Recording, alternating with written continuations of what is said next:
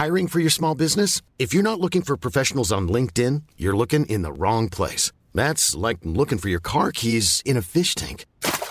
LinkedIn helps you hire professionals you can't find anywhere else, even those who aren't actively searching for a new job but might be open to the perfect role. In a given month, over 70% of LinkedIn users don't even visit other leading job sites. So start looking in the right place. With LinkedIn, you can hire professionals like a professional. Post your free job on linkedin.com/people today. On est parti dans le rendez-vous tech numéro 425, on est en octobre 2021 et on va vous parler d'Apple qui fait appel de son procès qu'ils avaient pourtant gagné avec fracas. On a aussi Zuckerberg qui répond aux Facebook Files et tout le reste de l'actu tech, dont la panne Facebook qu'on a peut-être traité un petit peu légèrement la semaine dernière, donc on va se rattraper cette semaine. Et c'est parti.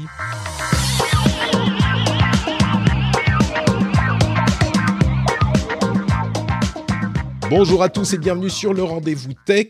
On est parti pour un nouvel épisode absolument palpitant, d'autant plus palpitant qu'on a une pointure du podcast pour nous accompagner.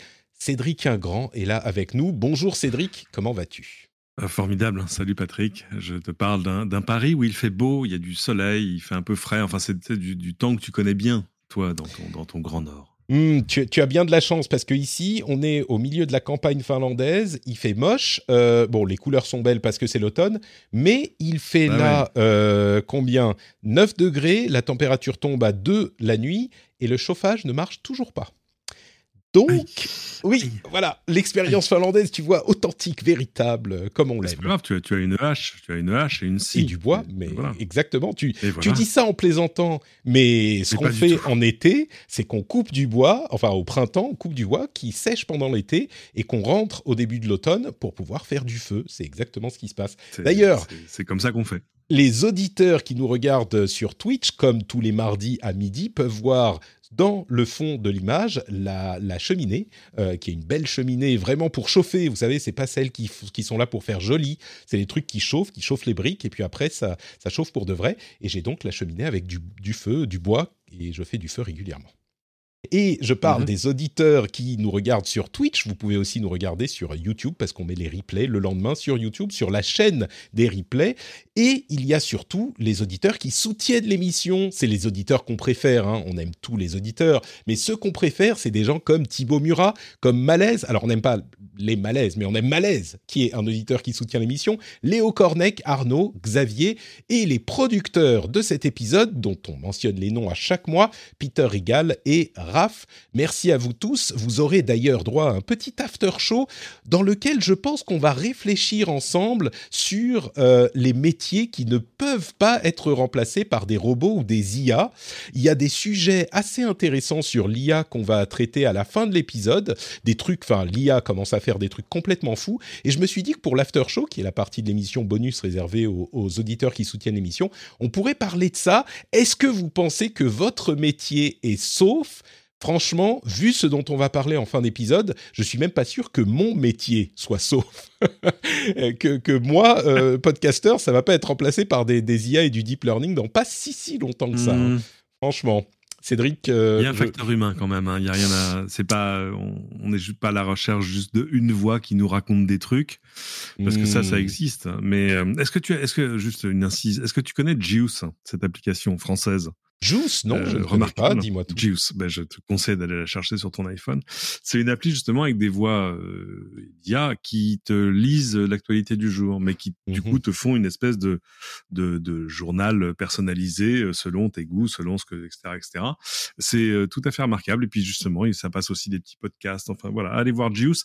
Mais en même temps, tu vois, moi j'écoute Juice le matin en prenant ma douche parfois, mais j'ai pas l'impression d'avoir une relation avec Juice. J'ai pas l'impression me susurre des trucs à l'oreille comme toi tu le fais.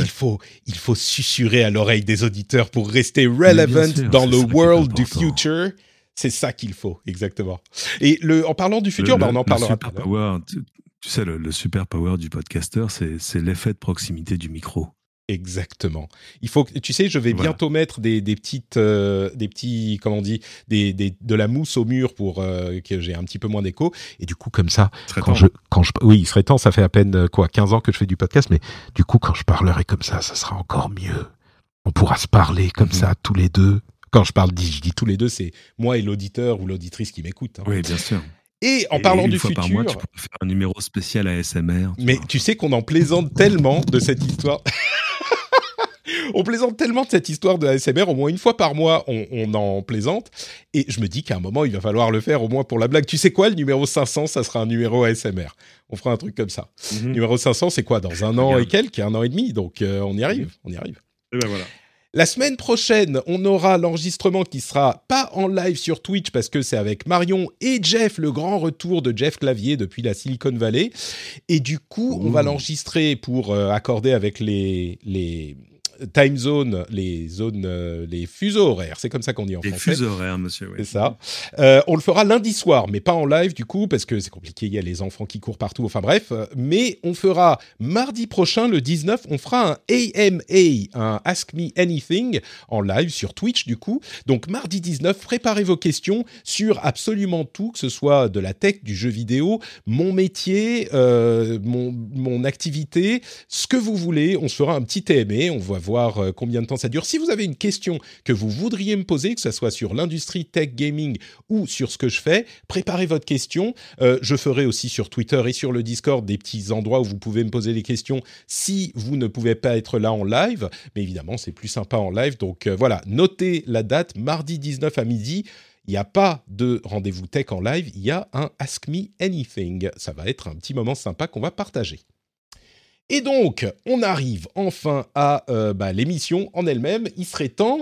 On a un sujet que je voulais traiter, qui est celui d'Apple, qui... Alors, c'est pas qu'ils font marche arrière, c'est pas qu'ils changent leur fusil d'épaule, mais vous vous souvenez, il y a un mois, ici même, dans cette émission, avec mon ami Cédric Ingrand, podcasteur de renom, on parlait du résultat. C'était il y a un mois ou 2 mois, je ne sais plus. Quelque chose comme ça, un mois. On parlait du jugement rendu dans l'affaire Apple contre Epic, dont on ne va pas vous refaire les détails, mais en gros, Apple se défendait contre Epic Games qui exigeait plusieurs choses, notamment la fin de l'impossibilité d'installer des applications tierces sur les appareils iOS, donc la possibilité d'installer des applications sans avoir à passer par l'App Store et la validation d'Apple.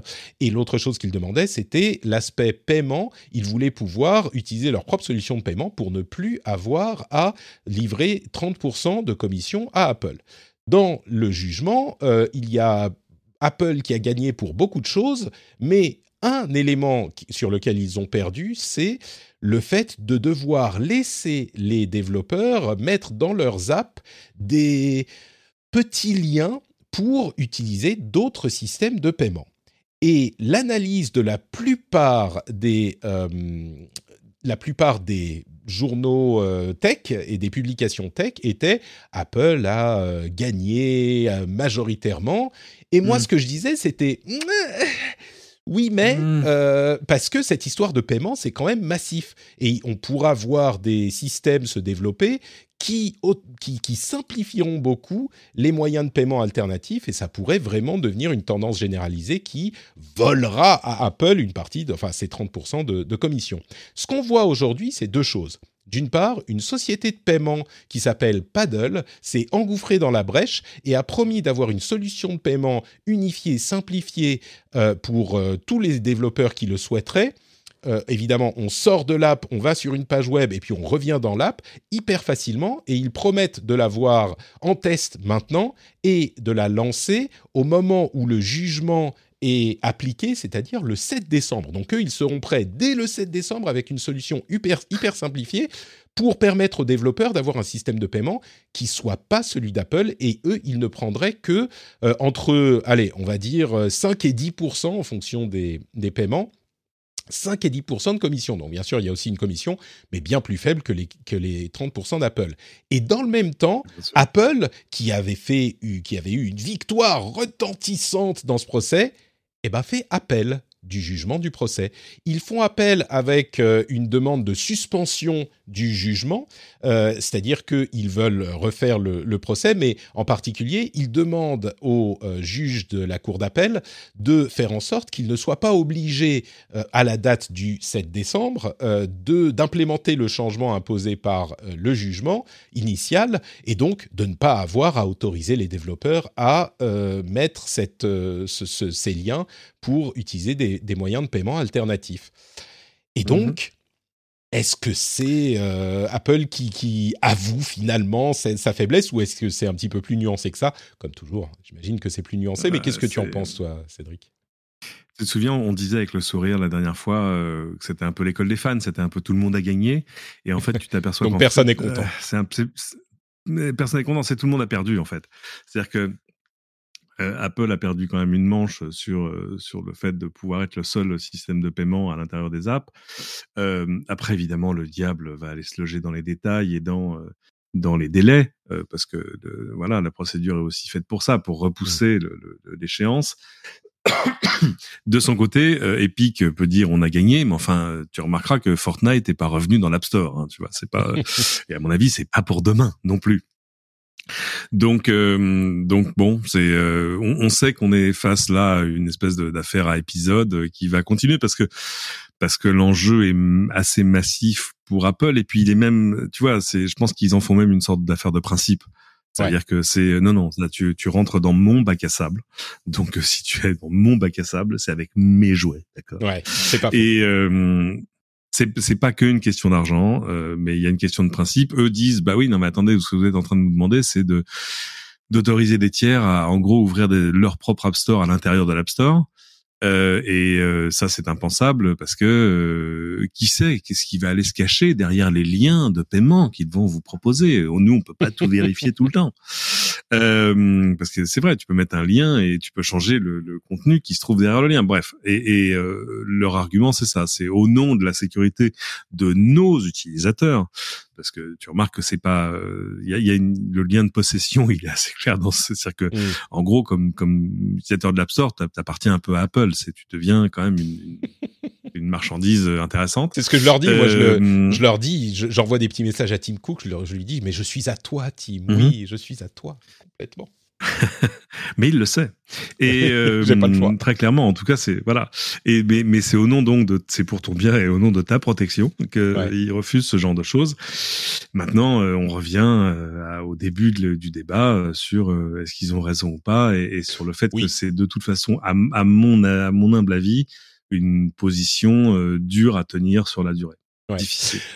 Cette question et on en a déjà débattu, mais effectivement sur l'histoire de l'appel, moi ça m'a marqué parce que il y a des gens qui étaient très très mécontents du traitement que j'en ai fait, des analyses que j'en ai fait. Il y a des gens qui se sont fâchés et qui ont dit mais comment ça, tout le monde dit qu'Apple a gagné, toi tu dis que en fait ils ont perdu et donc tu n'as rien compris, tu n'es pas objectif, qui se sont vraiment fâchés. Bon, c'était des gens qui étaient très très pro Apple, on va dire, ils vont pas me manquer, mais là c'est marrant parce que ça note vraiment que bah oui, c'est pas si simple que victoire retentissante pour Apple.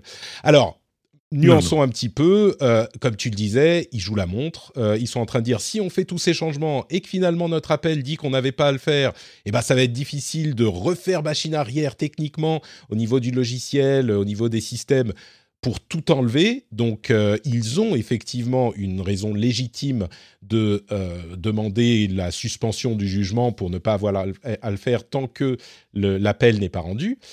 Et puis, comme tu dis, ils jouent la montre. Admettons même que le jugement soit rendu dans 2 ans et qu'il soit toujours défavorable à Apple sur ce point, eh ben, ils auront gagné 2 ans avec des commissions à 30%, ça les arrange.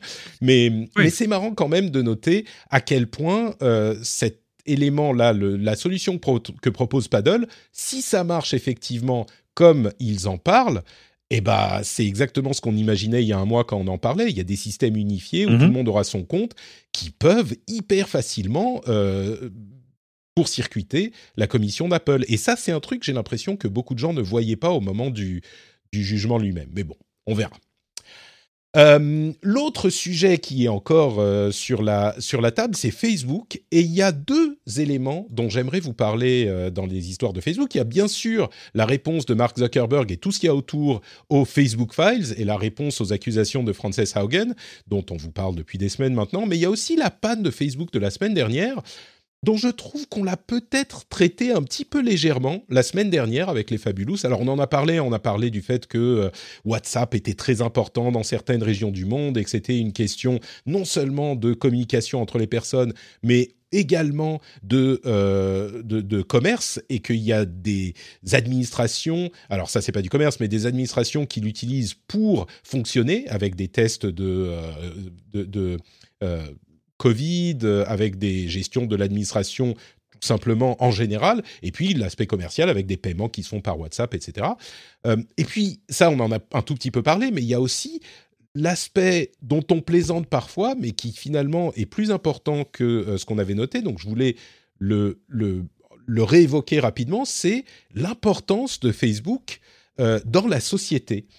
Et c'est vrai qu'on en parle tout le temps, oui, Facebook c'est Internet, Facebook tout le monde l'utilise, et si Facebook est down, c'est la fin du monde, et on le dit en plaisantant. Mais là, il y a eu une démonstration assez claire de la réelle importance de Facebook, qui est peut-être pas à un niveau où on va se dire bah, « si Facebook tombe, le monde s'écroule », mais je trouve que si on regarde ça, si on laisse de côté la plaisanterie une seconde, on commence à s'approcher de niveaux un petit peu dystopique, où une société est tellement importante dans le monde que s'il y a, comme ça a été le cas aujourd'hui, une mauvaise configuration d'un truc, enfin bon, je vais passer les détails techniques, mais si le truc tombe, bah c'est vraiment la panique. Si, ça a été construit, en fait, l'Internet et la société ont été construits de telle sorte que Facebook et ses autres services font partie de l'échafaudage, et c'est difficile à retirer, c'est pas facile à faire sans aujourd'hui. Alors, on n'est pas encore, comme je le disais, à un niveau vraiment dystopique. On n'est pas dans Robocop ou dans toutes les dystopies cyberpunkiennes où les sociétés gèrent le monde. Mais on s'en approche. Si on regarde les choses vraiment objectivement, si on n'est pas simplement avec un regard un petit peu caricatural, on n'y est pas. Mais c'est comment on fait sans Facebook ? La question se pose, ou se posera peut-être bientôt. Je sens que tu trépignes d'impatience. Non, je ne suis pas d'accord. Je suis d'accord, c'est-à-dire que ce n'est pas Facebook le service, c'est Facebook la société au sens de l'empilement Facebook, Instagram, WhatsApp. Mmh. Et là, c'est vrai que quand tout tombe en même temps, il t'as un petit manque quand même. Je ne sais pas lequel des trois m'a le plus manqué, probablement WhatsApp en fait. Parce que quand Facebook est down, bah, c'est pas grave, tu vas sur Twitter. Ce qui est d'ailleurs là où je passe l'essentiel de mon temps, plus que sur Facebook en fait. Mais parce qu'on fait partie de l'élite de l'Internet, Cédric. Les gens normaux, ils sont sur Facebook. Et d'ailleurs, les gens normaux, oui, de nos âges, la jeune génération, elle est sur Insta. D'ailleurs, j'ai vu beaucoup plus de messages de gens se plaignant, Insta is down, what the fuck am I gonna do, tu vois, que de gens se plaignant vraiment que le service Facebook fonctionnait pas. Et donc je suis pas, pour moi, ça nous a aussi démontré qu'on arrive à vivre sans. WhatsApp, c'est difficile parce que WhatsApp, c'est quand même le truc où tu retrouves tes amis, quoi. Surtout ceux qui n'ont pas d'iPhone. Mais je conçois qu'il y a des gens qui aient du mal à se passer d'Instagram. Et puis en plus, ce sont aussi des plateformes de médias et de commerce. Donc il y a des gens dont le job dépend de tout ça. C'est-à-dire que t'imagines, t'es community manager, t'as coup il y a plus de Facebook, plus d'Insta. Bon, ok, tu te rabats sur Twitter et LinkedIn, mais enfin ça n'a qu'un temps. Et jamais t'imagines les Instagrammeuses et tout. Enfin, oh my God, il y a presque un, je sais pas, il y a un film à faire, un truc de The Day Instagram was down. Tu vois, un film d'horreur. Mais comme tu le dis, ça... te dire c'est devenu tellement indispensable, it's become the fabric of our society et machin, je suis pas d'accord. La meilleure preuve, c'est qu'on s'en est pas mal passé finalement. Bah oui, mais imagine. Bon, disons que là où je vais te retrouver au milieu entre nous deux. J'aime quand tu parles anglais en français. C'est ça, n'est-ce pas ? On se croirait presque au Canada. On n'est pas encore à un niveau où c'est complètement indispensable, mais pour moi, ça a quand même une grosse importance, et sans, ça serait la panique. Mais je crois que très vite, contrairement à une infrastructure du monde physique, très vite, il pourrait y avoir des alternatives qui se développent. D'ailleurs, c'est comme à chaque fois, Telegram a visiblement ajouté 70 millions d'utilisateurs pendant que Facebook et WhatsApp étaient down. Et on a également eu Signal qui a ajouté des utilisateurs, Twitter qui a ajouté des utilisateurs, etc. etc. Snapchat. J'adorais même le message de Twitter, c'est quand Twitter disait « Bonjour tout le monde », et entre parenthèses, et vraiment tout le monde. Mais tu vois, même Twitter, c'est 300 millions d'utilisateurs par rapport aux 3,5 milliards de Facebook. Ouais, bien sûr. Bon. Mais je pense que, en fait, la grosse différence, c'est que oui, c'est un élément, à mon sens, qui est important dans notre société, pas encore indispensable, mais important. Mais sur Internet, le gros avantage, c'est que le remplacement se fait très, très vite. Et tu peux... Alors, c'est pas d'un jour sur l'autre, mais un autre réseau peut assez vite, en une semaine, 2 semaines, 1 mois, 3 mois, gagner en popularité pour le cas où... Bon, à vrai dire, je vais couper court à nos divagations. Les cimetières de l'Internet sont remplis de services indispensables. C'est très beau, c'est ce que j'explique. C'est ce que j'explique. Bon, c'est pas de moi, hein, mais bon. C'est ce que j'explique souvent, tu sais, aux gens qui disent non mais il faudrait que Google soit reclassifié comme une infrastructure sensible, cruciale, essentielle, etc. Je dis mais non, vous rendez... Alors je parle de Google là, le service, pas de l'entreprise, mais demain si tout à coup Google fonctionne pas ou si Google ferme, eh ben on ira sur Bing ou on ira, enfin tu vois, c'est sur Quant, les alternatives ou sur Brave ça. Ou sur DuckDuckGo, c'est ça, les alternatives existent, que ce soit de manière passagère ou de manière plus structurelle, et c'est comme ça que ça s'est passé à chaque fois. Il y a eu un avant Yahoo, un après Yahoo. C'est vrai que c'est difficile d'imaginer ce que c'est que l'après Google ou l'après Facebook, et pourtant il y aura un après Facebook. Ouais, je me demande si on n'est pas en train de juger la situation actuelle à l'aune des situations précédentes et si aujourd'hui les choses sont pas un petit peu différentes de par cette prédominance des GAFAM, hein, tout simplement. Alors, je dis pas qu'ils seront toujours là les 5 dans 50 ans, mais ils sont quand même très bien installés. Et puis, il y a ce problème ils bouffent la concurrence, quoi. Mais au-delà de ça, à vrai dire, cette discussion spécifique sur « Ah, si Facebook est down », la réalité, c'est qu'elle est un petit peu vaine parce que Facebook ne va pas être explosé. Ils seront là pour toujours.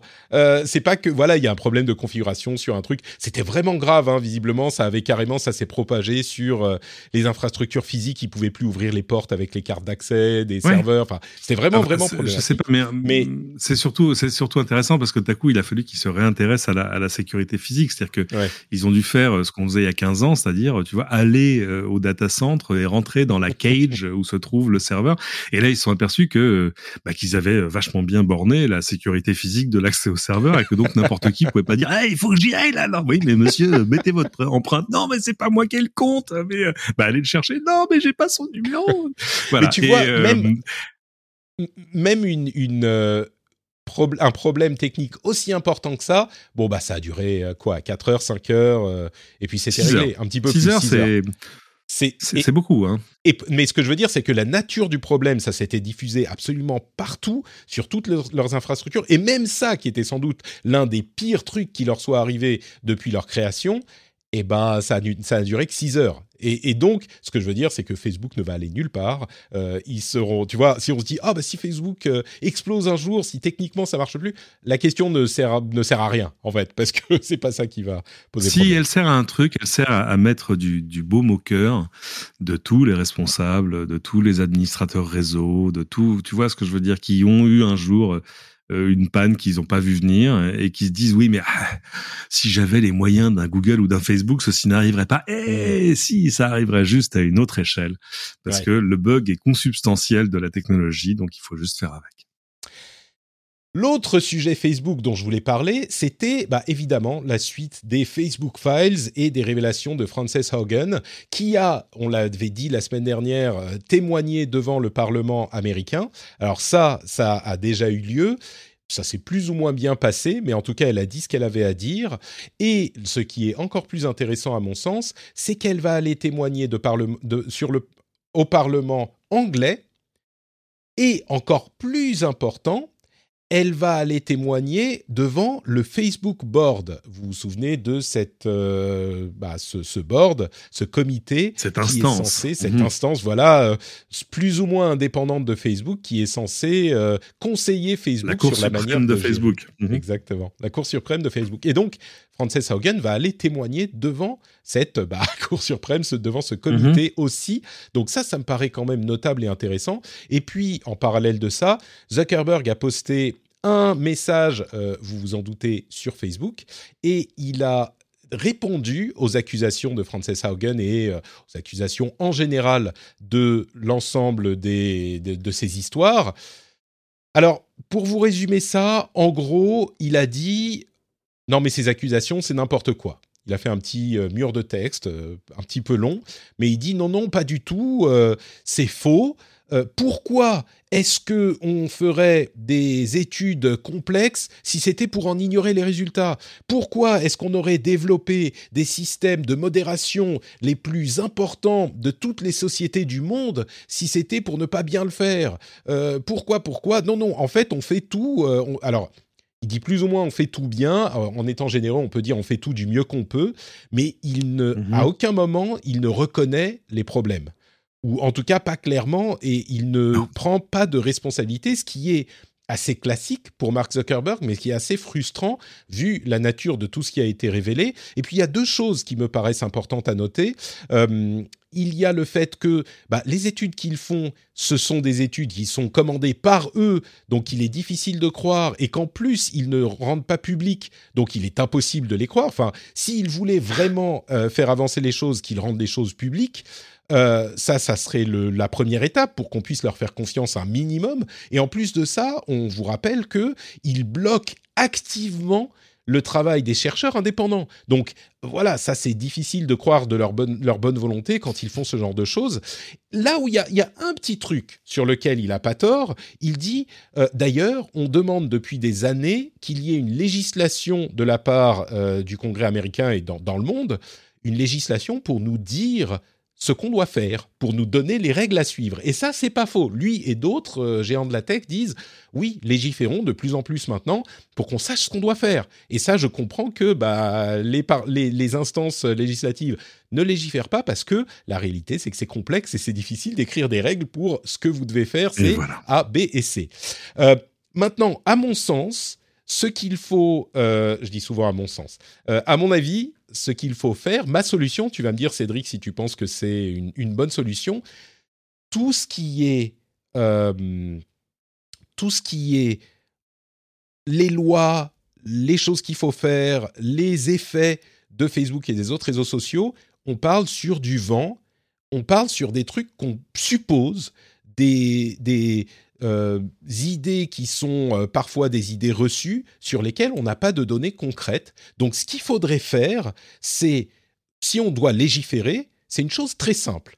Obliger Facebook, je ne sais plus si j'en parlais la semaine dernière, mais je reviens dessus parce que c'est important quand on parle de légiférer, obliger Facebook à donner l'accès aux chercheurs indépendants, à ouvrir l'accès entier à toutes les données de Facebook. Alors bien sûr, les chercheurs, ils sont sélectionnés, c'est des gens qui sont réputés, c'est pas n'importe qui, mais ouvrir l'accès à Facebook, on fait 1 an, 2 ans, 3 ans de recherche, et quand on a les résultats, les consensus scientifiques sur les effets ou les non-effets, et ben là, on peut parler de règles et de gestion des problèmes. Parce que jusqu'à maintenant, encore une fois, et je me répète depuis des semaines, on parle sur du vent, on suppose des choses, on a des études qui sont commandées par Facebook, que eux-mêmes dont ils se mettent à dire « Ah mais non, ça veut rien dire parce que c'est fait sur 40 personnes seulement, non, en fait ça sert à rien, ces études-là qu'on a fait, elles n'ont pas de poids, etc. » Ok, donc légiférons, disons Facebook et les autres d'ailleurs, vous devez donner un accès sans restriction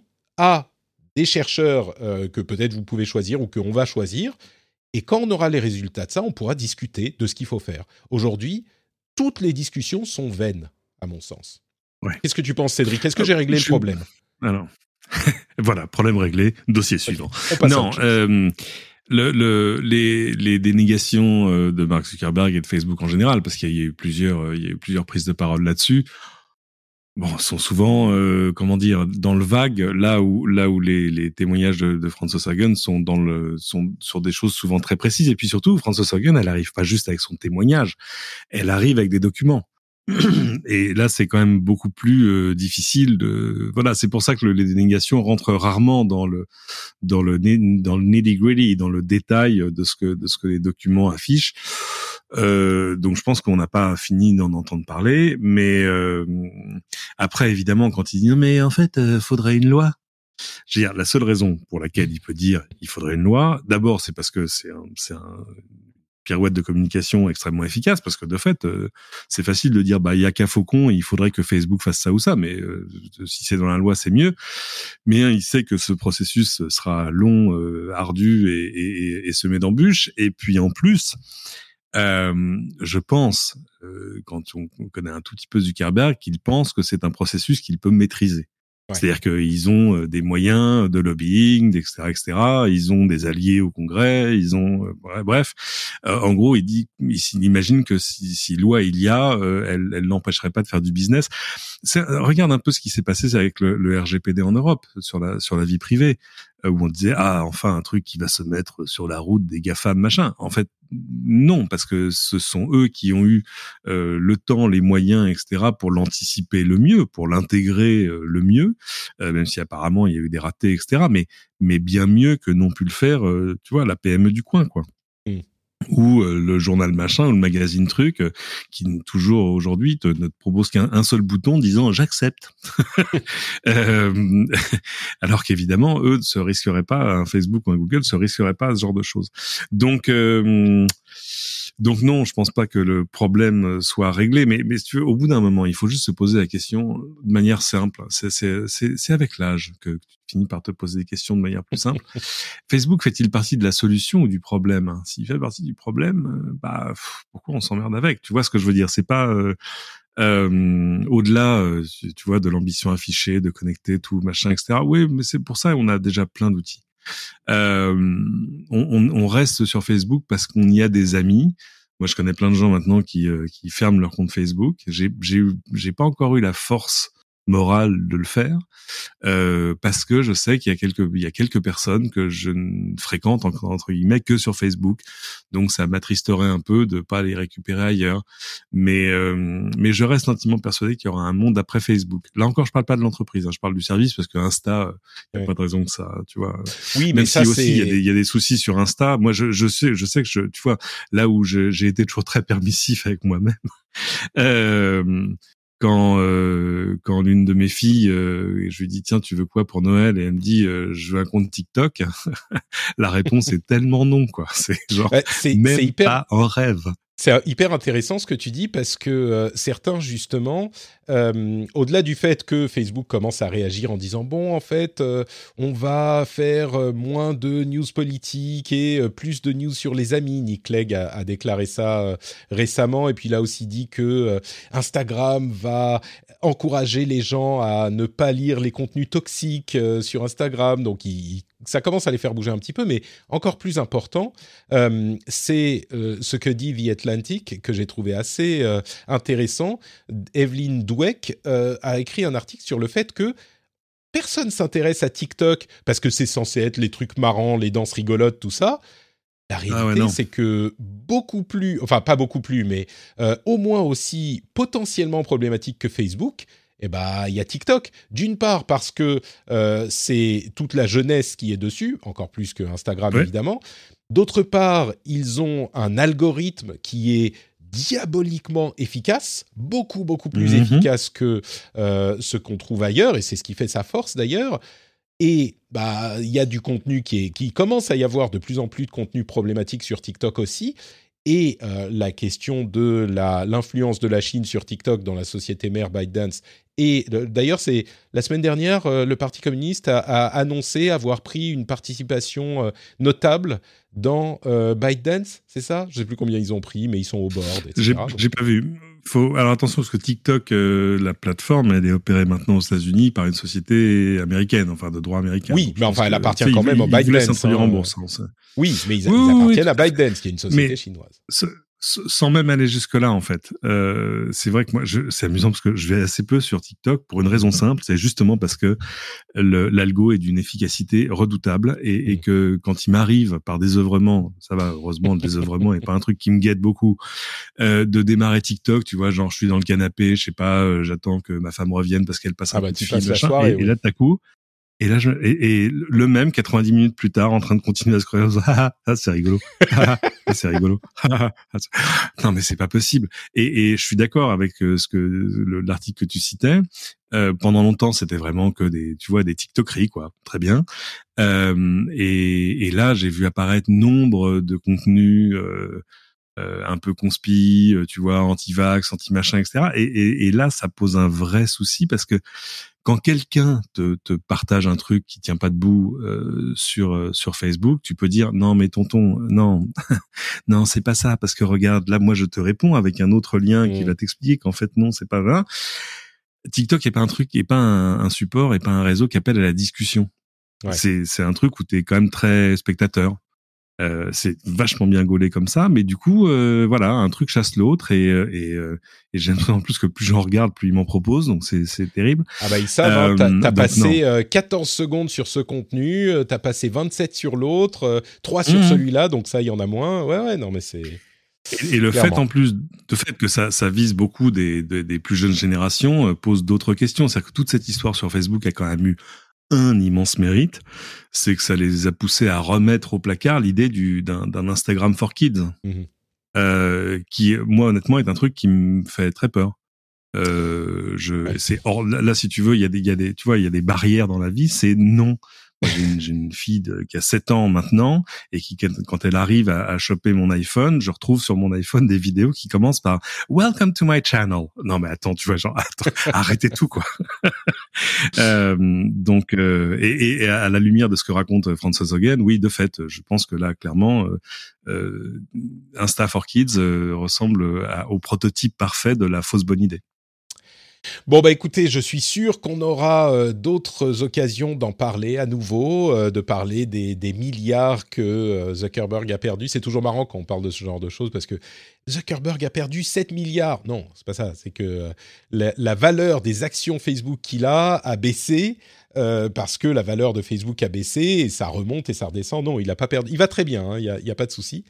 Mais bon, et il y a d'autres sujets qu'on pourrait évoquer, mais on a déjà assez parlé de Facebook, donc je pense qu'on va s'arrêter là, on y reviendra si des développements intéressants ont lieu dans les semaines à venir. On va parler du Pixel 6, on va parler de Google qui se bat contre ceux qui nient le changement climatique et de plein d'autres choses, mais juste maintenant tout de suite, je voudrais vous parler de Florian. Florian, c'est quelqu'un qui m'a envoyé un message sur Patreon et qui m'a expliqué qu'il avait décidé de soutenir l'émission après avoir écouté pendant 8 ans. Et pendant 8 ans, il a écouté le Rendez-vous Tech, un peu le Rendez-vous Jeu, et il était au lycée quand il a commencé. Et là, il travaille, il a un vrai métier, il est quelqu'un de sérieux, et il m'écoute encore. Et il m'a envoyé un message pour me dire que je faisais un petit peu partie de sa vie. Et ça m'a énormément touché, parce que c'est vrai qu'on a une relation quand même qui est particulière avec les auditeurs. Dans un podcast, on en plaisantait tout à l'heure avant de commencer vraiment l'émission, mais on a une relation qui est spéciale, quoi. Alors, on n'est pas de la famille et des amis. Les premiers cercles, c'est la famille, les amis, et puis... Après, il y a les gens qu'on rencontre de temps en temps ou les gens qu'on ne connaît pas trop. Et puis, entre ces deux catégories, il y a des gens avec qui on passe 1 heure, 2 heures, parfois plus par semaine, avec leur voix dans les oreilles. C'est hyper intime. Et puis, moi, je vous parle naturellement. Je ne suis pas comme font les gens dans les médias traditionnels, mais on se parle... Voilà, normalement, donc vous connaissez ma vie, vous connaissez quand j'étais célibataire, puis ma copine qui est devenue ma femme, et puis les enfants, et on est ensemble depuis toutes ces années. Et le message de Florian m'a vraiment touché. J'en reçois de temps en temps, hein, c'est pas le seul qui a fait ça, mais de temps en temps, tous les quelques temps, il y a quelqu'un qui m'envoie un message pour me dire, voilà, j'étais à l'école, maintenant je suis adulte, ou maintenant j'ai des enfants, ou... et qui soutient l'émission maintenant parce que ça leur tient à cœur et puis ils peuvent plus se le permettre peut-être qu'à l'époque. Et je voulais partager avec vous ce message parce que moi, j'ai la même sensation. Je suis avec vous, ça a changé ma vie complètement, ce métier de podcasteur, et maintenant j'en vis grâce à vous. Et je vous croise depuis des années, parfois sur Internet, parfois dans la vie, quand on pouvait encore le faire et quand on pourra le faire, je suis sûr, bientôt. Et donc, on a cette relation qui est spéciale et ça me touche toujours quand des auditeurs m'envoient ce genre de message. Donc, merci Florian. Si vous aussi, vous accordez cette petite place particulière à mes émissions, eh ben, n'hésitez pas à aller soutenir sur Patreon pour que je puisse continuer à les faire. Patreon.com/RDVTech. Merci à vous tous. Et merci à Florian qui a encore envoyé des abonnements. Merci beaucoup, c'est super gentil. Très, très gentil. On est sur Twitch et il a envoyé des abonnements. En plus de son soutien, je le vois là dans le chat. C'est très gentil. Et Laurence, tu nous écoutes depuis azeroth.fr. Je pense qu'il y en a quelques-uns qui écoutent depuis azeroth.fr dans l'audience. Oui. Vous avez, vous, une place encore plus particulière dans mon cœur. Hiring for your small business? If you're not looking for professionals on LinkedIn, you're looking in the wrong place. That's like looking for your car keys in a fish tank.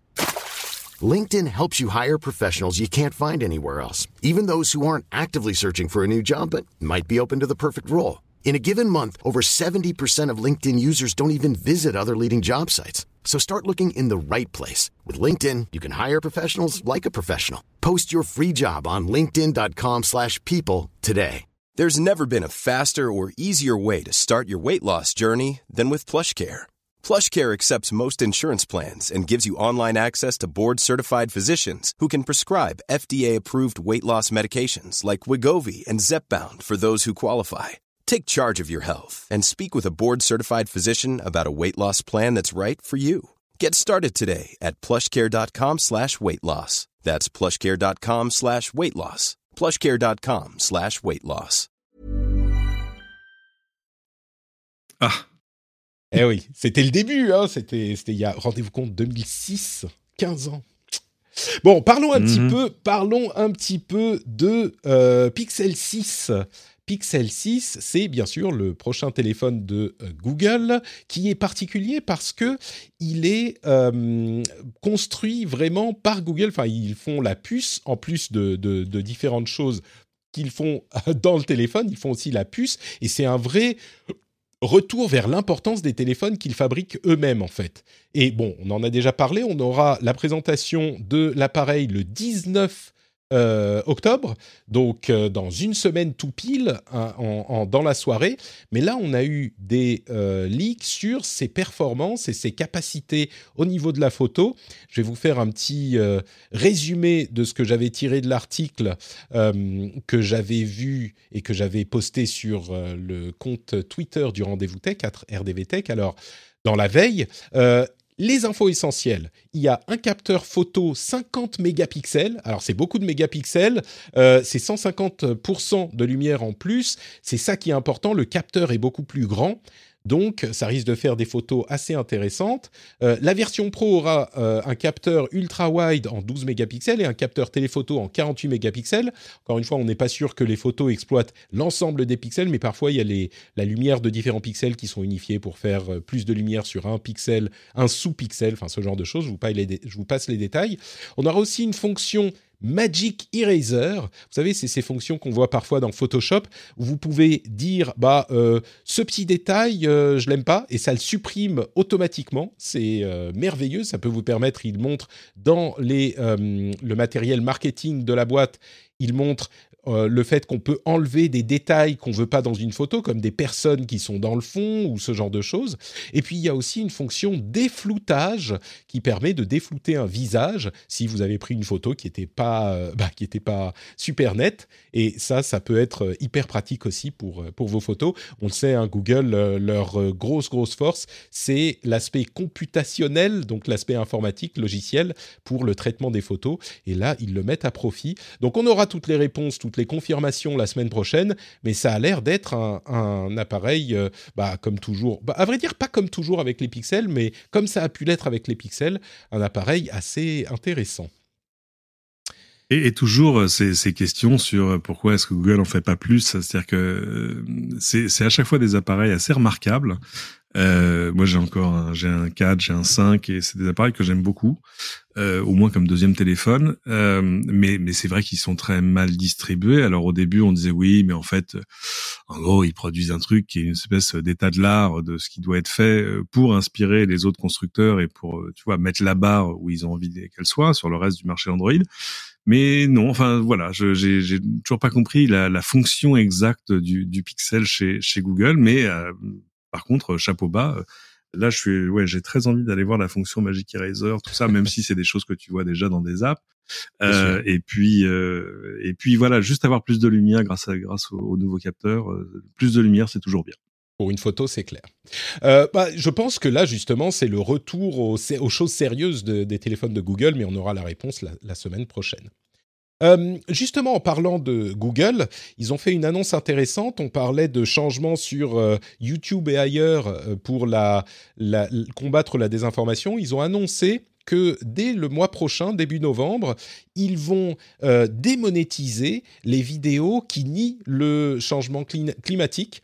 Donc, ça va être vraiment une action. On sait que la démonétisation, c'est hyper important parce que ce que ça veut dire, c'est que les vidéos qui font certaines choses, en l'occurrence qui nient le changement climatique, elles ne peuvent plus gagner d'argent. C'est pas qu'elles sont supprimées de la plateforme, mais YouTube en l'occurrence, n'autorise plus les publicités accolées à ces vidéos. Alors ce qu'ils disent, c'est que leurs annonceurs leur ont dit qu'ils ne voulaient plus être associés à ce genre de vidéos, ce qui est possible. Peut-être que c'est une décision un petit peu plus éditoriale de leur part aussi. On ne saura peut-être jamais, mais dans les faits, ça veut dire que ces vidéos, spécifiquement, vont devenir beaucoup moins attractives à faire pour les gens qui font des vidéos. Et ça, c'est évidemment super notable. Dans le même domaine, plus ou moins, Google serait en train de développer une fonction qu'ils appellent Big Moments. C'est quoi Big Moments ? Ça, c'est sur le moteur de recherche, pas sur YouTube, sur le moteur de recherche Google. En fait, ils sont source d'autorité pour la recherche en général, mais ils sont moins efficaces que les réseaux sociaux pour l'actu brûlante, l'actu du moment, les news. Et l'idée serait là de créer des contenus supplémentaires quand les gens recherchent des sujets d'information du moment, et d'avoir des données qui seraient associées à ces informations pour mettre du contexte autour de l'information avec des données. Alors eux, ils disent, on prendra des données d'organisations officielles, d'administration, des choses comme ça, pour expliquer les sujets qu'on recherche. Il donne des exemples. On pourrait avoir, par exemple, des chiffres.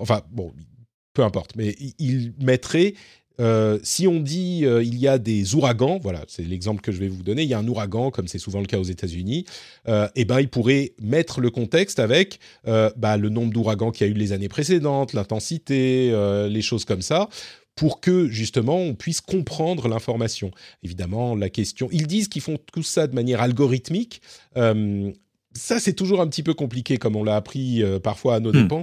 L'algorithme, il y a quand même quelqu'un qui établit ce que va faire l'algorithme avant. Donc, le choix des sources, par exemple, est important, etc. Et Google serait un peu en train de mettre le doigt dans l'engrenage d'un truc qui a cassé les dents, ou c'est peut-être un peu fort de dire casser les dents, mais qui a bien embêté les réseaux sociaux. Mais bon, ouais. C'est peut-être pas une mauvaise idée en soi, a priori. Donc, d'une part... En tout cas, ils ont les data pour le faire. C'est sûr. Mais donc, d'une part, cette histoire d'anti-changement climatique... des informations sur le changement climatique et l'histoire des big moments, c'est bien, peut-être, vous sentez mon hésitation. Non, ça me semble être une prophylaxie élémentaire de démonétiser ce genre de contenu, parce qu'en fait, plus que l'existence de ces contenus, il faut arriver à empêcher d'en faire un commerce, parce que c'est quand même ça, je veux dire, le fond du truc, que ce soit moult contenus de désinformation, des trucs racistes, antisémites, etc. Ce sont des fonds de commerce. Ouais. C'est quand même des gens qui gagnent de l'argent avec ça. Il y en a qui le font par pure conviction. mais normalement ça dure jamais longtemps, mais c'est quand ça devient un fond de commerce, tu vois, les Alex Jones, les tout ça, qui ont des petites entreprises qui connaissaient pas la crise avant de se faire jeter de YouTube et d'ailleurs. Ouais. Donc justement, finalement, l'argent est un bon moyen de combattre la désinformation, ou en tout cas arriver à couper le robinet du financement et pas à devenir le jouet, la plateforme et le comment dire, le moyen de rémunération de ces gens-là. Donc ça, super. Sur Big Moments, j'attends de voir. Ouais. Parce qu'évidemment... ça, non, c'est non, beaucoup c'est moins sûr. Hein. Non, mais complètement. Non, mais j'essayais de réfléchir à comment est-ce qu'ils pouvaient l'architecturer. Et c'est vrai que c'est pas hyper dur de détecter des breaking news. D'abord, souvent, c'est marqué dessus. Mais tu vois, quand 50 médias de à réputation correcte publient tout à coup la même chose dans les 10 mêmes minutes, tu te dis, il se passe quelque chose. Et donc après, c'est toujours l'angoisse, enfin tu vois, de Google, c'est que personne ne profite de l'algorithme. Parce qu'après tout le monde essaie de jouer avec les algorithmes de Google. Tout le monde se demande comment faut-il que je titre telle page, que je titre tel papier, que je machin pour arriver au bout de l'algo. Ils ont déjà l'appareil news, hein, et l'algorithme news, il existe déjà. D'ailleurs, il y a même certains éléments de Big Moments qui reprennent des choses qui existent déjà ailleurs. Mais là, ça serait, c'est un peu différent, tu vois. J'ai l'impression, d'après la manière dont ils l'expliquent, que c'est pas un truc qui va simplement te présenter des news, mais sur les news qui existent déjà et qui sont déjà présentées, mettre des données supplémentaires pour donner du contexte d'autorité, tu vois. Et ce contexte, il viendrait d'où? C'est pas vraiment des organes de presse, c'est plutôt des données statistiques et ce genre de choses. Donc. Ouais. Ça là-dessus ils peuvent être très très bons parce qu'en gros ils peuvent qualifier les sources et ils peuvent avoir des algos pour faire ça en plus de manière automatique, parce que la tentation ce serait quand même de faire une sorte de comment on disait, de curation, je déteste ce mot, humaine sur ce genre de contenu, surtout si c'est des choses à visée événementielle, etc. Je sais pas, peut-être qu'ils arriveront à un modèle hybride, ou s'ils y arrivent de manière purement algorithmique, là ce sera impressionnant. À voir. Sur celui-là, on est un peu plus circonspect, je pense qu'on l'a bien compris. Alors, quelques news sur les réseaux sociaux et autres. Il semblerait que Amazon soit en train de travailler sur un frigo. Alors, on a déjà entendu parler de frigo connecté, mais là, avec Amazon, ça serait cohérent. Qui pourrait, d'une part, vous dire ce que vous avez dans votre frigo. Ça utilise la technologie de Amazon, comment il s'appelle, Fresh Now, je ne sais plus, Go, Amazon Go, ça doit être ça. Les magasins où il n'y a pas de caissier et de caissière, et qui peut en plus vous suggérer des recettes, ce genre de choses. Ils ont déjà investi depuis plusieurs années 50 millions de dollars par an. Alors évidemment, pour Amazon, c'est une broutille, mais c'est intéressant de voir. Ils ont déjà fait en plus des appareils électroménagers, donc ça ne serait pas complètement déconnant pour eux. Peut-être qu'ils réussiraient enfin à faire un frigo connecté qui serait cohérent et pas juste un gadget. Instagram est en train d'abandonner la... Je suis toujours frustré de ne pas avoir vu apparaître chez nous le four à micro-ondes connecté qu'ils avaient fait, moi, qui me passionnait, mais ils ont une tendance à sortir 15 trucs, et puis finalement, t'en vois assez peu sortir. Ouais, ils voient ce qui marche. Tu vois, c'est comme quand tu fais des pâtes, tu les jettes contre le mur, quand ça colle, c'est que c'est bon. Toi aussi, tu parles anglais en français, hein, c'est la même exactement. Chose. Instagram est en train d'abandonner la marque IGTV. Vous savez que IGTV, c'était la marque, entre guillemets, vidéo d'Instagram. Et bien là, l'application va être abandonnée et ils vont intégrer les vidéos au flux classique d'Instagram. Là où ça sera différent des Reels et des Stories, ça commence à devenir un peu complexe, mais là où c'est intéressant, c'est qu'il y a peu de temps, le chef d'Instagram, qui s'appelle Adam Mosseri, avait dit « on n'est plus une application de partage de photos » et il voulait se concentrer sur la vidéo. Donc, bon, ils abandonnent la marque IGTV, ça a l'air clair, mais par contre, la vidéo est en train d'arriver de manière beaucoup plus proéminente sur Instagram directement. Et puis encore plus intéressant que ça, Snapchat est en train de développer et de publier des outils pour encourager les jeunes, les jeunes, cette fameuse démographie difficile à toucher, pour encourager les jeunes à s'engager politiquement. Mais pas juste à s'engager en votant, mais à se présenter pour des mandats. C'est une initiative qui me paraît très intéressante. Alors, ils travaillent avec des organismes spécialisés dans le domaine. C'est pas eux qui font ça directement eux-mêmes, mais ce qu'ils veulent faire, c'est donc donner les informations sur les places à pourvoir administratives et politiques dans leur région, comment ça se passe pour s'inscrire, comment ça se passe pour faire campagne, etc. Franchement, ça me paraît être plutôt une bonne idée. J'ai du mal à voir un côté négatif à cette idée-là. Ça me paraît pas mal. Autre sujet qui n'a rien à voir avec les réseaux sociaux, pour le coup, TF1, MyTF1 Max, qui est une offre de SVOD pour les programmes de TF1. Alors, tu peux te récuser si tu veux, Cédric, puisque c'est ta maison un petit peu. Mais en fait, c'est des programmes qui seront déjà dans Salto, mais qui seront accessibles pour, vous vous souvenez de Salto, qui coûte 6 ou 7 euros, quelque chose comme ça, par mois. Eh bien, MyTF1 Max, ça sera les contenus de TF1 en SVOD, sans pub, et pour, on va dire, 3 à 4 euros, 3 euros le premier mois, la première année, et 4 euros l'année suivante, pour les gens qui veulent le contenu de TF1. Pourquoi pas ? C'est suffisamment bon marché, peut-être. En fait, ce que ça veut dire, c'est que c'est une offre premium pour le replay qui existe déjà avec de la pub. Donc, si vous regardez beaucoup de contenu de TF1 et que tout le contenu de Salto ne vous intéresse pas, Salto coûte à peu près le double, mais il y a quand même beaucoup, beaucoup plus de choses sur Salto. C'est pas pour moi, je vois pas... Disons que j'ai du mal à imaginer quelqu'un que ça pourrait intéresser, uniquement le contenu de TF1, mais en même temps, je crois qu'on ne peut pas dire tout le temps « Ah, les gens font rien, en France, on n'essaye pas des trucs et on est en retard sur tout. » Alors oui, peut-être qu'ils auraient pu le faire plus tôt, mais tant qu'à faire, autant essayer. Ils ont déjà le contenu en replay, ils mettent un système de paiement pour virer les pubs. Ah oui, tentons, pourquoi pas. MyTF1 Max, bravo TF1.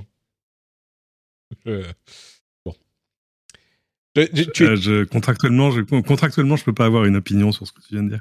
Non, c'est bien sûr. Il y a pas, non, mais déjà, il y a pas de mauvais canal pour toucher une audience. Et tu vois, c'est pas. C'est moi, je le compare à YouTube Plus ou YouTube Red. Ouais. C'est YouTube Premium. Voilà, Premium, pardon. C'est-à-dire, voilà, bien sûr, si t'es prêt à payer pour éviter la pub, c'est super. Exactement. Et puis, c'est un modèle économique durable.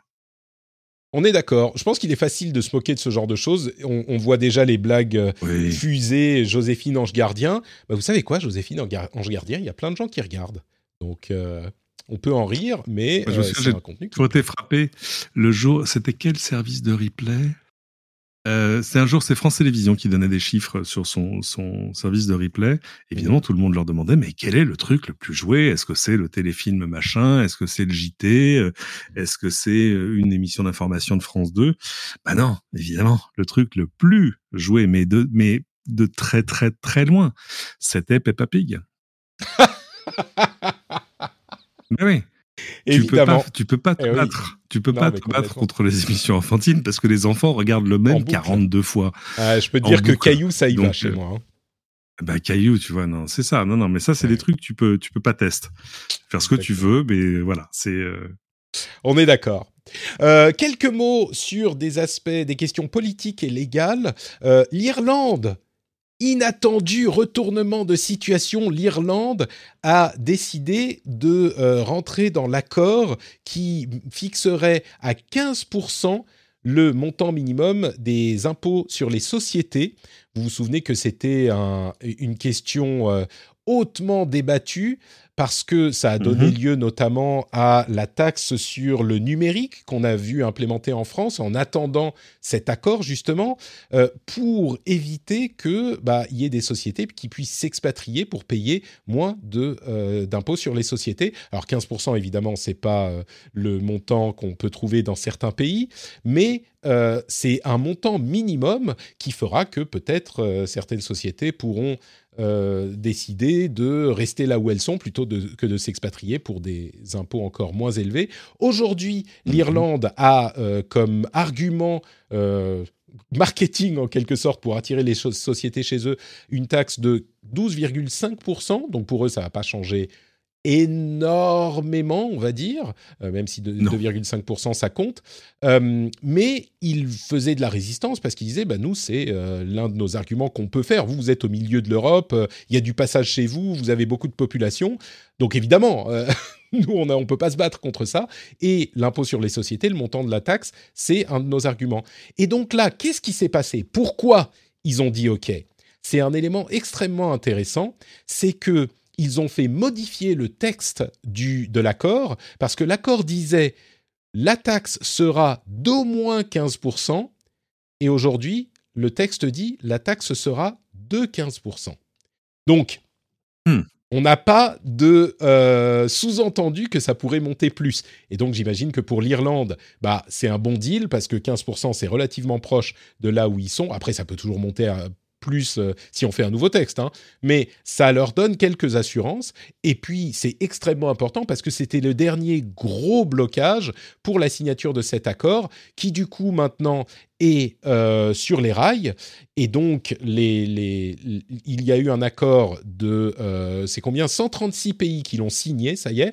Il faut quand même que le G20 l'approuve. Mais c'est important parce que c'est toute cette discussion qu'on avait eue pendant des mois et des mois sur la taxe numérique. Eh ben, la taxe numérique, elle est rendue invalidée. En tout cas, c'est ce qu'avait promis la France, qu'il a implémenté cette taxe numérique de 3%, vous vous en souvenez. Eh ben, c'était pour pallier à cette discussion qui n'était pas arrivée à son terme. Donc, a priori, quand ça sera validé, la taxe numérique devrait disparaître et cet accord remplacera en quelque sorte, même si pour nous, ça ne changera pas grand-chose.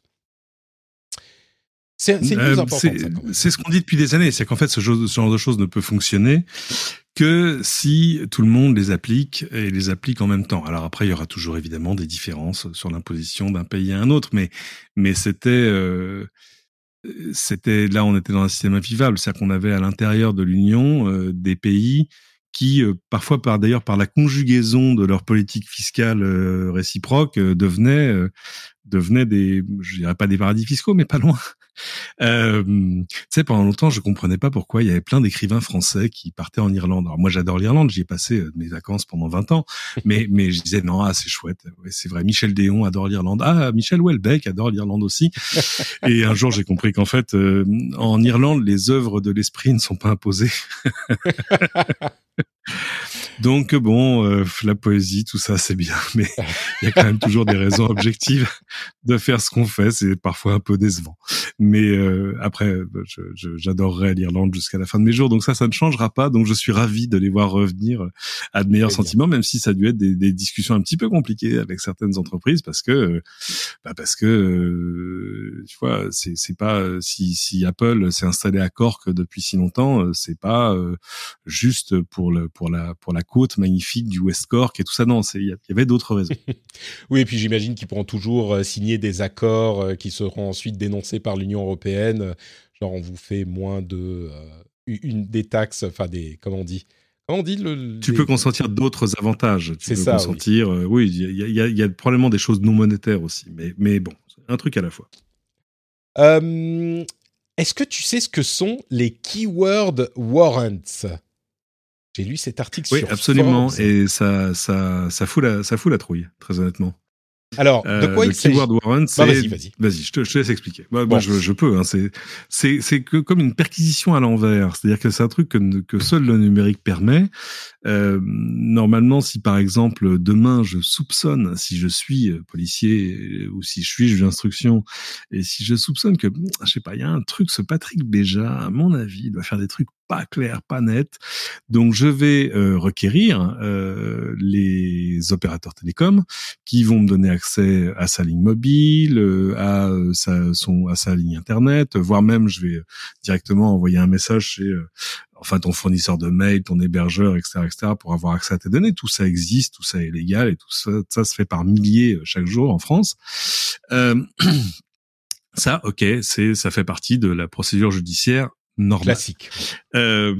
Jusque-là, tout va bien. Le keyword warrant, c'est un truc à l'envers. C'est tu vas voir Google et tu lui dis pas « j'aimerais en savoir plus sur Patrick Béja ». Tu lui dis « j'aimerais en savoir plus sur tous les gens qui vont taper ce mot-là dans Google ». Et là, ça fout les jetons quand même. Je rigole, mais je ris jaune. Parce que... Non, mais ouais. D'abord parce qu'évidemment, ça ratisse quand même hyper large. Enfin, ça dépend du keyword. Voilà. Mais et puis ça a quand même un petit côté, je n'ose dire le mot, mais ça a un petit côté Big Brother, quoi. C'est concrètement pour bien expliquer comment ça fonctionne, les services de police vont voir Google et vont dire on voudrait savoir qui fait la recherche Cédric Ingrand, Peppa Pig, par exemple au hasard. Si quelqu'un fait la recherche les quatre mots Cédric Ingrand et Peppa Pig ensemble, on veut avoir les données sur ces personnes. C'est-à-dire qu'on peut obtenir toutes les données que Google a sur la personne. Généralement, c'est l'adresse IP, mais ça peut être plus, hein, si vous êtes connecté, logué sur Google. Et puis, à partir de l'adresse IP, vous pouvez aussi retrouver à peu près n'importe quoi. Donc voilà, c'est comme ça que ça fonctionne. Google dit au service de police qui a fait une recherche donnée. Voilà. Ah ouais. Là, en l'occurrence, c'était des infos autour du nom d'une victime. Donc là, oui, on peut comprendre que là, c'est un truc très, c'est pas un keyword, tu vois, autour, c'est pas un truc qui va ratisser très large. C'est un truc très spécifique. Mais c'est le principe forcément qui fait un peu genre, aïe. Je comprends évidemment hein, qu'un enquêteur peut avoir envie de faire ce genre de choses. T'imagines, c'est merveilleux. C'est tu trouves quelqu'un qui est mort et tu n'en parles à personne, mais tu te mets à filtrer toutes les requêtes sur son nom sur Google. Ah ouais, bien sûr. Tu te dis que ça risque quand même de faire avancer ton enquête très très fort. Mais voilà, je savais même pas que c'était possible. D'ailleurs, je sais pas est-ce que Google a combattu le truc parce que sur le principe, ça doit quand même ça doit piquer un peu quoi. Bah, disons que, sur la question est-ce que ça existait déjà, l'IFF en tout cas dit que ça existe au moins depuis 2018. Donc c'est pas un truc qui est tout récent, mais on a eu des informations qui l'ont remis sur le devant de la scène et qui l'ont rendu plus public ces derniers jours. Et puis il y a deux choses qu'il faut ajouter. D'une part, les raisons pour lesquelles ça fait peur, c'est que évidemment ça peut mettre dans la boucle des gens qui n'ont rien à voir avec l'affaire. Alors, si c'est des trucs très spécifiques, peut-être que, bon... Mais c'est toujours ce qu'on appelle une fishing expedition en anglais, une expédition de pêche. C'est-à-dire que tu envoies un hameçon et puis tu vois qu'il mord. Et le problème de ce genre de technique policière... C'est même de la pêche au filet, là, pour le coup. Ouais. Hein, c'est ça. Et si tu fais ce genre de choses, le problème, c'est que tu peux mettre dans le collimateur des forces de police, des gens qui n'ont rien à voir avec cette histoire. Et c'est compliqué ensuite, peut-être, de sortir du collimateur. Enfin, c'est dangereux, en tout cas. Bon, ce qu'il faut noter tout de même, c'est que ce genre de procédure n'est pas vraiment comparable à la surveillance de masse qu'on avait pu voir il y a quelques années, parce qu'il faut, pour chacune de ces procédures, que ça soit effectivement approuvé par un juge, individuellement, et il y a le judiciaire qui est inclus dans la boucle. Donc, il y a quand même cette protection qui est respectée. Mais il n'empêche, moi, jusqu'à maintenant, je ne savais pas que ce genre de choses était possible. C'est le genre de choses dont tu te dis « Ah oui, ça serait intéressant que ça soit possible. » Bah là, oui, c'est possible. Et ah bah c'est super puissant. Hein. Oui, oui, bien sûr. Clairement. Mais tout à coup, il y a des gens qui vont venir taper à ta porte. Enfin, tu vois, parce qu'en plus, là, c'est le nom d'une victime.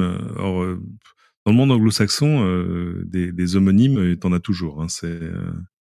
Ah bah, y a des homonymes, il y a des gens, tu peux chercher le nom de ta personne, je sais pas, d'une personne que tu connaissais au lycée ou j'en sais rien. Mais oui, puis tu peux avoir mille raisons de chercher un nom, surtout si c'est un homonyme. Moi, j'ai cette histoire une fois, je suis parti à la Nouvelle-Orléans pour un reportage et j'arrive, bon, tu sais, c'est compliqué, Nouvelle-Orléans, il n'y a pas de vol direct, bon, bref. Et j'arrive dans mon hôtel et je pose ma valise, j'ouvre, machin, je prends une douche, je sors et j'avais allumé CNN bêtement et là je vois. Mais vraiment fugitivement, le synthé, le lower third, le truc avec le nom et le titre de la personne qui est en train de parler, qui est interviewée, et je vois Cédric Ingrand. Je dis, bah. Mais ça a duré une seconde, genre what? Et le Cédric Ingrand en question, c'était un officier de la police de la Nouvelle-Orléans, mais c'était un grand black qui devait faire 1m95. Donc voilà. D'accord. Et moi qui suis pas habitué à avoir des homonymes, ça m'a fait un choc. Depuis, je m'en suis découvert un autre qui habite pas loin de Poitiers, mais c'est logique vu les origines du nom. Très bien.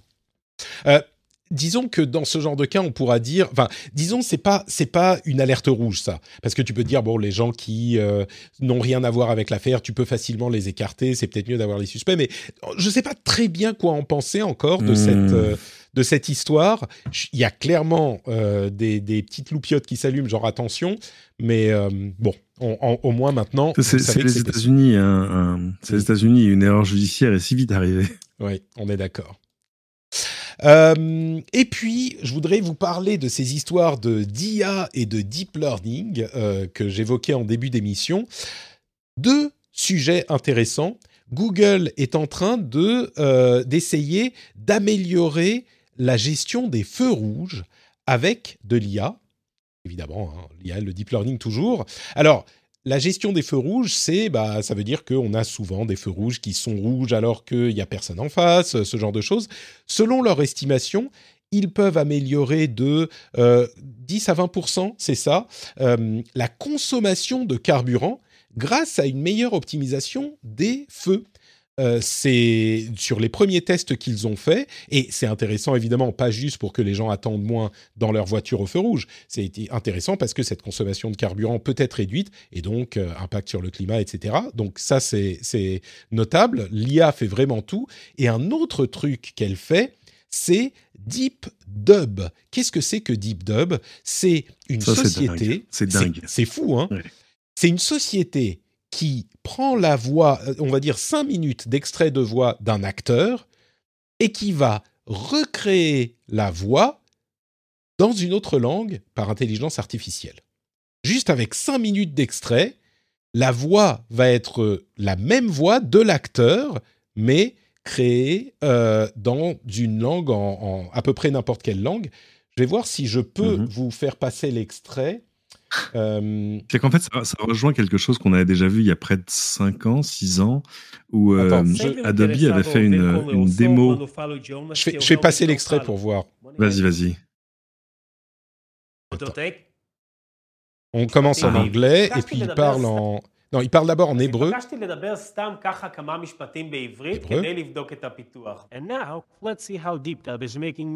voix en anglais.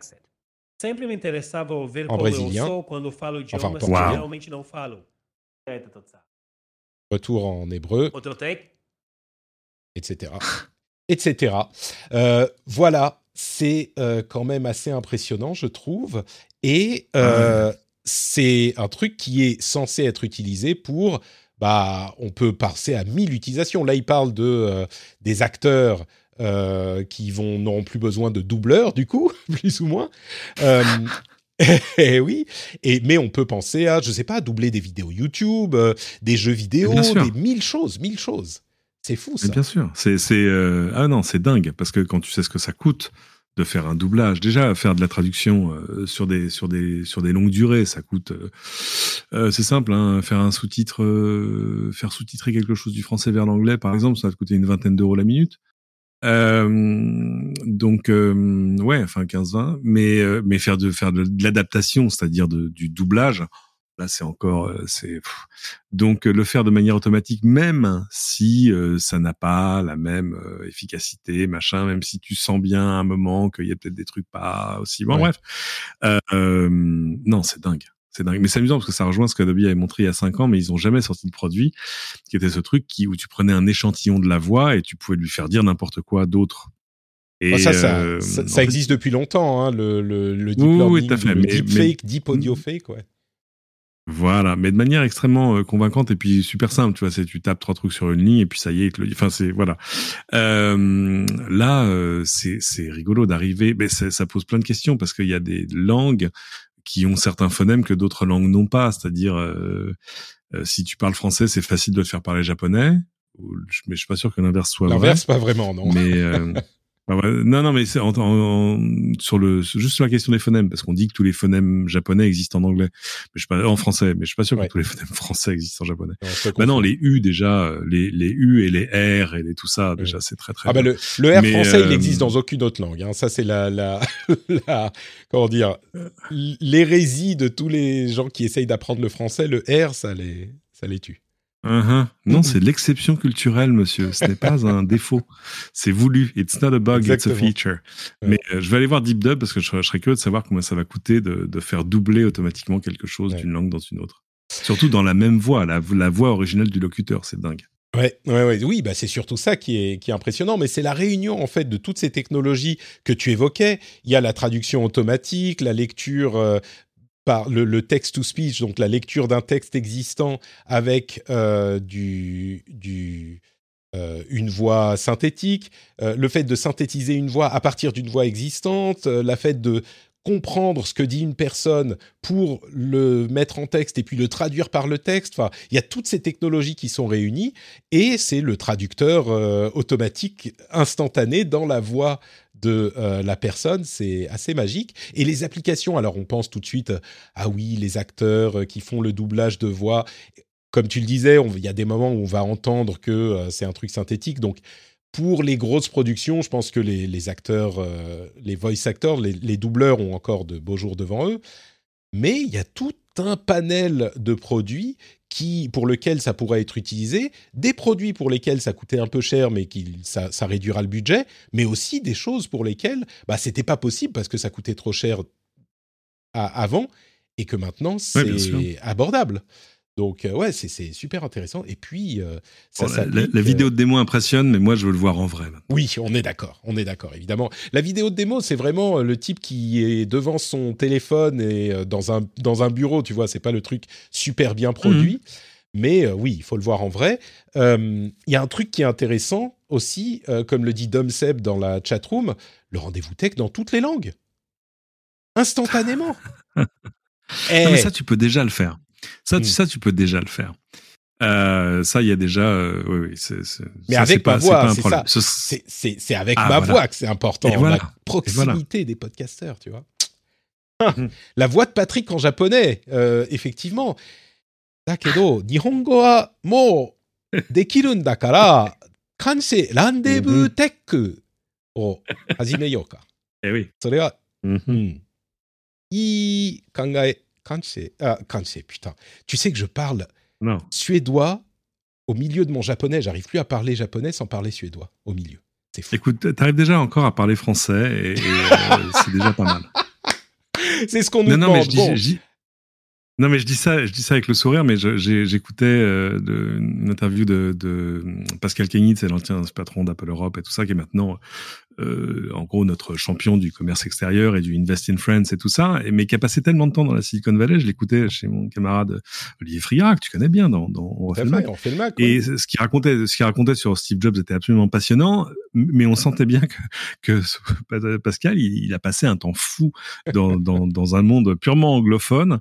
Et alors, lui, les expressions anglaises devenues littérales en français, etc., tu vois, les bugs de langage, le jargon et tout ça, c'est dur de se sortir de ça. C'est intéressant de voir qu'on peut perdre un peu son français, en fait. Ah ben, complètement. Moi, quand je vivais au Japon, j'avais des moments où ça devenait compliqué. Et puis, même ici, je lis tellement de news, parce que moi, je vais souvent à la source, et je lis beaucoup en anglais, et j'écoute beaucoup de choses en anglais. Il y a des fois, on l'entend dans l'émission, il y a d'ailleurs des gens qui s'en plaignent un peu parfois, ils disent « Oh, vous parlez trop anglais !» Oui, mais bon, on évolue dans une industrie qui est essentiellement anglophone, donc c'est normal. Mais ça me vient naturellement, c'est sûr. Alors, on fait des efforts quand on parle, on réussit généralement à se contenir, ou alors parfois en faisant des plaisanteries sur la francisation d'expressions anglophones, mais ça joue. Bref, donc, écoutez, pour l'after-show, après la fin de l'émission, pour les auditeurs qui sont qui soutiennent le rendez-vous tech sur Patreon, on va avoir cette petite discussion. Est-ce que votre métier, je pointe les gens du doigt, est-ce que vous pensez que votre métier est va pouvoir résister à l'assaut de l'IA? Et je suis sûr qu'il y a des développeurs qui vont me dire « Ah, ça va, je code. » Ne croyez pas si bien dire, il y a du code qui commence à être écrit par des IA. Ça touche vraiment tout. Et quand on voit la combinaison de technologies qui permet ce genre de truc-là, le doublage, je me dis que même des métiers de journaliste ou de podcasteur, on a intérêt à avoir de la personnalité et à faire, tu vois, ce que je disais tout à l'heure, les gens qui nous suivent depuis longtemps, qui ont suivi mes aventures, qui ont suivi ma vie avec ma femme, mes enfants, tout ça. Les IA, même peut-être qu'elles pourraient faire ça aussi. une IA qui change, qui évolue, tu vois. Oh, je me souviens. À mon avis, pas tout de suite. Pas tout de suite. Non, mais si tu peux... Bon, il y a quelqu'un derrière, mais je pourrais concevoir un bot Patrick, qui est d'ailleurs le nom du bot sur Discord maintenant. Je trouve ce nom absolument génial. Bot Patrick, qui a une vie aussi, tu vois. Il commence, il est une petite IA toute jeune, il fait des erreurs, et puis après, il s'améliore, tout ça. Il y aura quand même Patrick derrière. Merci Cédric d'avoir participé à ce rendez-vous tech. C'était le plaisir était totalement pour nous. Bon, peut-être que toi, ça t'a fait plaisir aussi. Donc, plaisir partagé. Moi aussi, hein, voilà, ouais, bien sûr. Est-ce que tu peux nous dire où on peut te retrouver sur Internet, dis-moi? Oh, @Cédric sur Twitter. Et puis, je viens de sortir un nouvel épisode des Doigts dans la Prise, mon podcast Magnifique. Sur la voiture électrique. Et celui-là, il est rigolo parce que pour la première fois de ma vie, oui, c'est possible, podcast enregistré en public. Il y avait pour la première fois à Dijon le week-end dernier la réunion du Tesla Owners Club, enfin tu vois le club des possesseurs de Tesla machin, je te promets que c'est vrai, sur un circuit automobile qui était en fait une ancienne base aérienne, et les mecs ils ont fait du drag race contre des Porsche, enfin bon bref, ils se sont beaucoup amusés, ils se sont surtout rencontrés, voilà, et c'était très sympathique, et moi du coup j'ai parlé à plein de gens autour de ce monde-là, et c'était assez rigolo de faire un podcast avec d'abord des gens autour de la table, et je comprends mieux l'intérêt le fun de l'apéro du capitaine, tu vois. Moi ça manque un peu, mais aussi mais aussi un public. Donc voilà, allez l'écouter, les Doigts dans la Prise, on a appris plein de trucs. La question à laquelle on veut une réponse, c'est combien d'entre eux avaient des t-shirts avec la tête d'Elon Musk ? Ou des casquettes? Non, ils avaient tous les mêmes casquettes parce qu'en fait, quand tu adhères au club, moi je suis rentré mais j'avais pas la carte. Tu reçois des goodies, des casquettes, des trucs, des autocollants à mettre sur ta voiture, enfin etc. Mais d'un coup, il y avait 200 Tesla sur le parking, quoi. C'était juste dingue. Alors il y avait toutes les normales et puis il y avait celle qui avait tiré des coverings orange. Enfin il y avait des choses absolument voilà, bon. Mais c'était très rigolo, et puis c'est souvent des gens très intéressants. Donc voilà, les Doigts dans la Prise, super. Il faudrait qu'on fasse un spécial du rendez-vous tech sur où en sont les véhicules électriques à un moment. On en avait parlé un peu il y a pas si longtemps, mais on se fera un spécial peut-être pour Noël. Quand tu veux, parce que ça avance beaucoup, ça avance très vite, et j'ai envie de dire qu'il y a une accélération dans l'accélération, c'est-à-dire que même du côté des ventes, c'est-à-dire que ça va beaucoup plus vite qu'on l'imaginait. C'est le propre des véhicules électriques, hein, ça accélère plus vite parce que t'as pas de transmission. Exactement. Exactement. Ah, comme je suis drôle. Pour ma part, c'est notre Patrick sur Twitter, Facebook et Instagram. Si vous avez déjà suivi Cédric sur Twitter et que vous suivez les Doigts dans la Prise, vous pouvez ajouter en plus Twitter, Facebook et Instagram. Comme je le disais, pour Patrick, c'est notre Patrick et pas bot Patrick. Et vous pouvez aussi retrouver la newsletter. Il y a des sujets assez intéressants qui vont arriver dans la newsletter de cette semaine, notamment un rapport de Microsoft sur la Russie et la Chine et à quel point ils ont poussé des attaques contre les différents pays, assez intéressant. Un rapport aussi sur le mode macro de l'iPhone 13, une étude très très en détail de Ben Sandowski chez Lux, qui a fait une étude très détaillée de tout ça. Donc ça, c'est la newsletter. Et puis, vous pouvez retrouver tout ce que je fais sur notrepatrick.com. Notrepatrick.com, vous avez les liens vers le rendez-vous tech, le rendez-vous jeu, le Discord, où on se retrouve et où on s'amuse bien tous ensemble. C'est vraiment un endroit super sympa. Je vous encourage à venir rencontrer cette communauté. Et bien sûr, le Patreon, patreon.com/rdvtech. Si vous pensez que notre Patrick vaut mieux que bot Patrick, vous pouvez aider notre Patrick à continuer à faire l'émission sur patreon.com/rdvtech. Si vous me suivez depuis un petit moment, je ne sais pas, 6 mois, 1 an, 2 ans. Allez, on va dire, si vous suivez depuis au moins 1 an et que vous écoutez l'émission et que vous vous dites « Ah ouais, c'est cool quand même le rendez-vous tech quand il arrive dans votre lecteur de podcast », si vous dites « On va passer un bon petit moment et puis on va apprendre quelque chose », allez, depuis 1 an à peu près, depuis, on va dire, le milieu de la pandémie, c'est comme ça qu'on va compter, et ben peut-être aller sur patreon.com/rdvtech pour voir ce qu'on vous propose. Les bonus sont cool, il n'y a pas de pub dans les épisodes, il y a des éditos, il y a plein de trucs sympas. patreon.com/rdvtech. Merci à tous ceux qui soutiennent l'émission et merci à vous tous de nous avoir écoutés. On vous donne rendez-vous dans une semaine pour un nouvel épisode. Ciao à tous.